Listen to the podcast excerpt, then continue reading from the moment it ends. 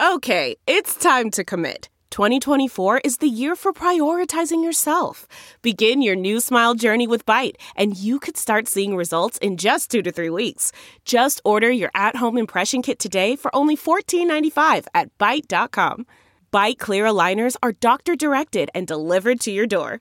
Treatment costs thousands less than braces. Plus, they offer financing options, accept eligible insurance, and you can pay with your H S A, F S A. Get eighty percent off your impression kit when you use code WONDERY at Byte dot com. That's B Y T E dot com. Start your confidence journey today with Byte. China's Houdini Returns. Published in Week in China. Read for you by Caroline Agston. Many people have tried to sum up Chinese entrepreneur Jia Yueting over the course of a colorful and tumultuous career that's seen him bankrupt one firm after another. In twenty sixteen, a tech journalist famously called Jia and his electric vehicle company, Faraday Future, the Donald Trump of startups. It wasn't meant as a compliment. That same year, The Washington Post reported Trump had filed for bankruptcy six times. At that point, Jia had just unveiled Faraday's prototype supercar, the F F ninety-one, at San Francisco's Consumer Electronics Show. He had lofty ambitions to get a first car on the road by twenty twenty. Fast forward five years later, and the car is still not available for sale. But Jia and Trump share more in common than a propensity to rack up debts and bankruptcies. They both have a habit of confounding the skeptics as well. In twenty sixteen, Trump went on to win the U S presidency. And on July twenty-second, Faraday listed on the Nasdaq with a market capitalization of four point eight billion dollars. This remarkable debut came seven months after the California-based company ended twenty-one with just one point one million dollars of cash in the bank. Faraday managed to survive last year thanks to a nine million dollars loan from the U S government to help small businesses get through COVID nineteen. Still, many in China ask, how has such a turnaround been possible? The answer lies in the fact that the company, now renamed Faraday Future Intelligent Electric, F F I E, was able to go public via a special purpose acquisition company, S PAC.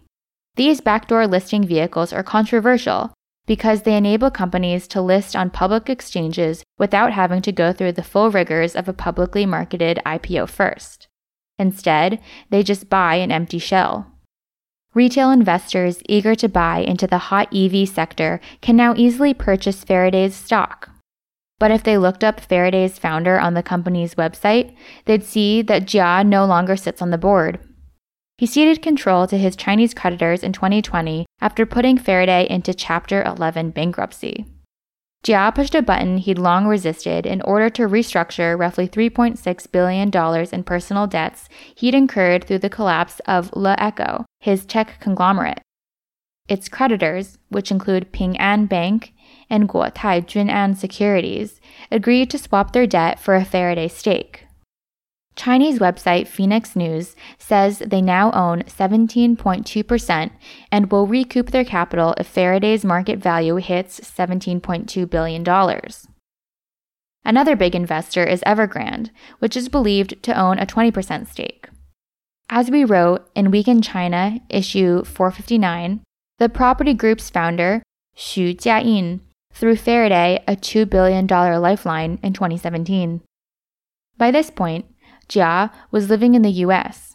Ostensibly, he had arrived there to make Faraday the first U S-based, Chinese-funded E V startup. The reality was that he was avoiding a debtor's blacklist in China, thanks to LeEco's troubles. However, Evergrande's Xu was keen to diversify into E Vs, and initially decided the best way to do this was by piggybacking on Jia. It ended acrimoniously in the Hong Kong courts after Jia blew through the money and refused to cede any control.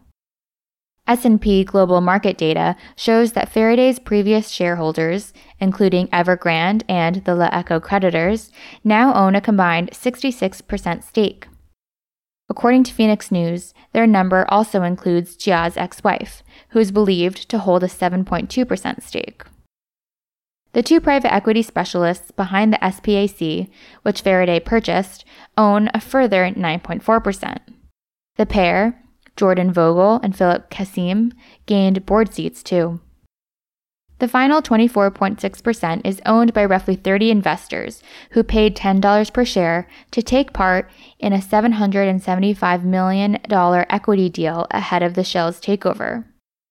This investment, along with the two hundred thirty million dollars which Vogel and Kassim brought to the table via the SPAC's original I P O proceeds, held in a trust since its July twenty twenty flotation, gave Faraday another lifeline to get an electric car into mass production. The company now plans to launch the F F ninety-one in the first quarter of twenty twenty-two with a price tag of one hundred eighty thousand dollars.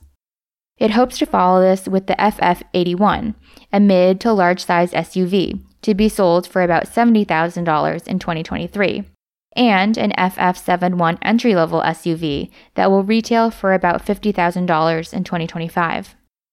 However, G M N dot com predicted the F F ninety-one won't be a success because, quote, the price is high, so sales will be low, and the company won't be able to achieve economies of scale, end quote.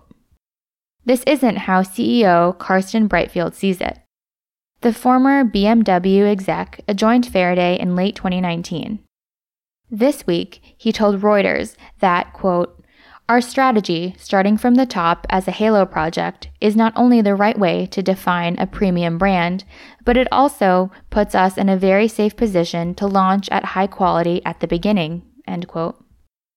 The company's slick website makes much of the car's zero-gravity seats, which are designed to NASA's specifications to enable the ideal distribution of your body's weight.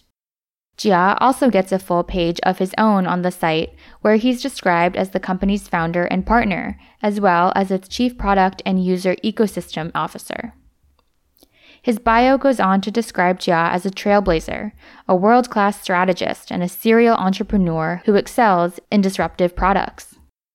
The man that Jia has always modeled himself on is not so much Trump as Steve Jobs, even down to wearing the same turtlenecks. His bio also cites the view of world-renowned equity investors who claim that Faraday needs Jia's great vision and that he is, quote, like Steve Jobs, a true revolutionary, end quote. Jia would be less keen on comparisons to another maverick auto entrepreneur, John DeLorean, who tried to build a futuristic sports car in Belfast during the nineteen eighties. The Western media hasn't been kind to Jia, but that's nothing to the pounding he's received in the Chinese press. Jiemian dot com was typical in asking how a loud lie, deadbeat, like Jia always seems to get the money he needs in spite of past failures. thirty-six K R added the derisory view that his SPAC-driven Nasdaq listing may be the last chance for a man, quote, who walks between dreamers and scammers, end quote. One thing that Jia won't be doing is holding a directorship in China anytime soon. This April, the C S R C gave him a lifelong ban for fraudulently inflating LeEco's profits. Will he return to his native land? It's not clear. He'd said he would be back within a week of leaving in twenty seventeen. The Chinese press says that everyone is still waiting. Jia appears more eager to maintain ties with his homeland now. In his Weibo, which has rarely been updated since he left China, Jia published two posts recently. One to flag Faraday's listing, and another to announce a one million renminbi donation for flood relief in Henan. What Faraday does want from China is to sell more cars there. Can this Sino-U S hybrid company achieve that at a time when relations between the two countries are at a multi-decade low? Meanwhile, Faraday's stock market debut has probably reminded investors more of a crash test than a company in the fast lane. The shares lost thirty-two percent in just five trading days.